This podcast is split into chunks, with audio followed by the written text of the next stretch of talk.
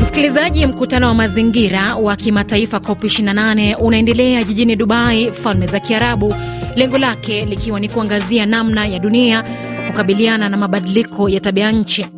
Katika muktadha huu, mifumo ikolojia ya bahari ni nguzo muhimu katika kuisaidia dunia kufikia lengo hili, kutokana na sababu kuwa bahari inasaidia kufyonza asilimia 25 ya hewa ya kaboni, huku pia ikikabiliana na asilimia 90 ya joto la ziada linalochangiwa na utoaji wa gesi chafu.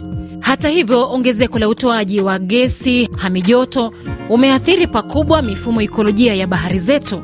Katika makala yetu hivi leo, ukiwa nami Jupita Mayaka, tunatupia jicho namna jamii eneo la pwani ya Kenya zinajihusisha na shughuli za urejesho wa mifumo ikolojia ya matumbawe.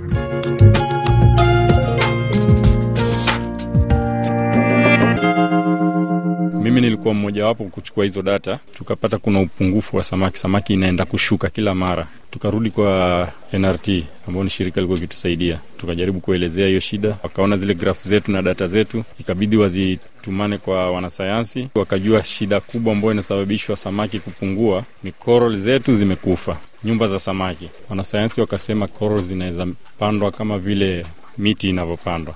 Hassan Mohamed Sani ni mmoja wa walinzi wa miamba ya matumbawe katika hifadhi ya Pate jimboni Lamu, ambayo ni makazi kwa zaidi ya asilimia 25 ya viumbe vya baharini. Wakatufundisha vile inavyopandwa. Baada ya miezi sita, nika notice ile saizi ambayo tulipanda ya coral imekuwa na mabadiliko makubwa.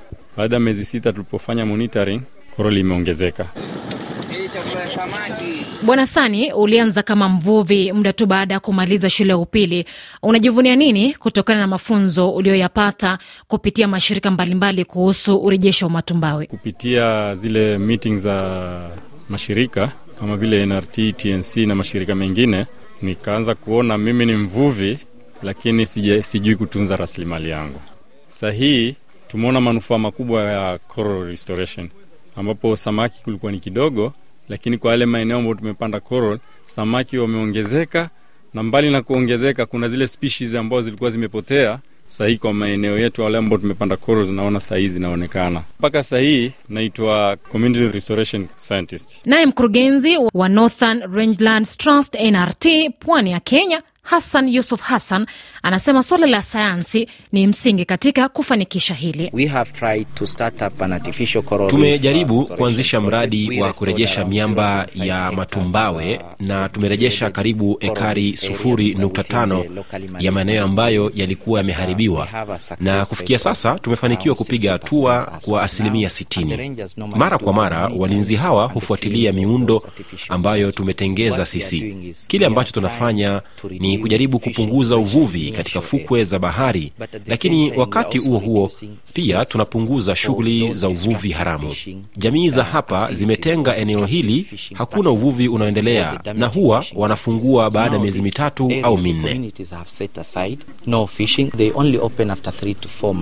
Bwana Sani, watu wengi hufikiri matumbawe au misitu ya mvua ya bahari hujimeesha yenyewe. Sani, sasa nyinyi mnapanda vipi matumbawe? Yanapandwa kama vile mfano wa muhogo. Sasa na matumbawe unaenda unakacha ka branch kadogo hivi, alafu sasa unachukua cement hii ya kawaida ya waterproof ile unakoroga cement ukiwa juu, alafu unaenda unapeleka chini kiutaratibu, ile cement isi, kwa sababu yatakana uende kiutaratibu sana. Ukienda kwa haraka cement ita itakatika katika, unaekelea ile mali ambayo utakupanda, alafu unaweka kakorol juu. Baada ya siku kadhaa, sasa kale kapisi ambao umeweka ndio kinatoa branch zake tofauti. Hii ni kazi ya kushinda majini, na katika kipindi hiki wanambezi hawa wanajitwika jukumu la kusafisha matumbawe mara kwa mara kwa kutumia mswaki. Pindi tumbawe linapopata uchafuzi, mara nyingi huwa linakosa kupumua, na wakati linapokosa kupumua, tumbawe ndo maana utalipata limekufa. Ndo maana sisi tunatumia mswaki kusafisha matumbawe, kwa sababu ile vumbi ambayo inatanda juu yake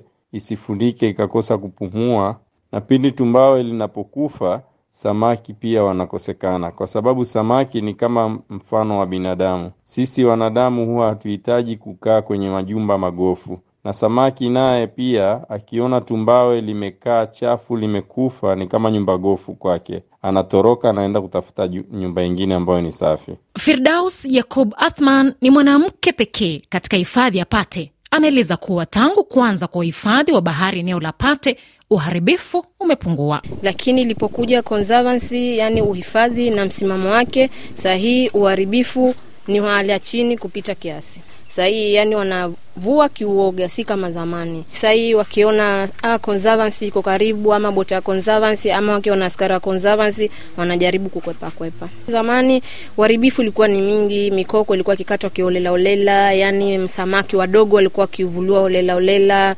Mbali na sisi kuwasaidia kuwaelimisha, sahii wanaona kipacho chao cha samaki pia kimekuwa cha juu. Ila nyumba hizi za samaki zinakabiliwa na vitisho vingi kama vile magonjwa wanyama wanaowinda wanyama wengine na dhoruba. Lakini vitisho vingine ni kutokana na shughuli za kibinadamu, ikiwa ni pamoja na uchafuzi wa mazingira, mchanga, uvuvi usioendelevu na mabadiliko ya hali ya hewa ambayo yanaongeza joto la bahari na kusababisha tindikali ya bahari. Sisi binadamu tunategemea mazingira, na wakati tunapochafua bahari, ule uchafu ambao tumechafua sisi unaenda direct kwa matumbawe kwa seagrass na viumbe hai ambao viko ndani ya bahari kama vile plastics na mafuta mafuta. Sisi sana tunasaidia kwa upande na wa awareness kwa vijiji, tukiwaambia wafanye usafi kwa wingi kwa, kwa fuo zao. Halafu pia sasa sisi wenyewe kama rangers tunasafisha fukwe zetu na coral zile ambazo zimechafuliwa pia tunajaribu kusafisha. Sani, vitisho vingi hivi vinaweza kuyapa mawazo matumbawe na kusababisha upaukaji wa matumbawe na uwezekano wa kifo. Nini kinachosababisha hili? Sababu kubwa ya matumbawe kubleach huwa ni yasababishwa na climate kuchange. Wakati climate ikichange, inaweza kuwa uwezekano kwa jua limeshuka sana, linakuwa kali, na pindi jua likiwa kali, ule mwangaza wa jua ukizidi kwa matumbawe inasababisha tumbawe ili bleach, na ikibleach tayari ni ugonjwa kwa matumbawe, unakosa kupumua vizuri kwa sababu ile bleaching inajaza mwani mwani, unabidi unajaa kwa coral ambapo ni chakula chake, lakini haitakikana isizidi, kwa sababu ikizidi kiwango zinakosa kupumua coral, na pindi zikikosa kupumua ndo mahali sasa coral zinakufa. Ni jukumu la kila mtu kuwa mwanamazingira, kwa sababu matumbawe sio tu nyumba ya samaki bali pia yana mchango katika ufyonzaji wa hewa kaa katika anga zetu. Watu wengi watia akilini kuhusu mazingira yetu ni faida yetu. Mazingira yakiwa machafu, na sisi sisi wenyewe pia hatutakuwa na afya mzuri, na pia ile jamii yetu ambayo inakuja mbeleni pia hawatakuwa na maisha bora, kwa sababu hizi korol ambao tunazipanda, mbali na kusaidia kiupande wa samaki, pia kuna kitu inaitwa hewa kaa. Tunategemea hiyo hewa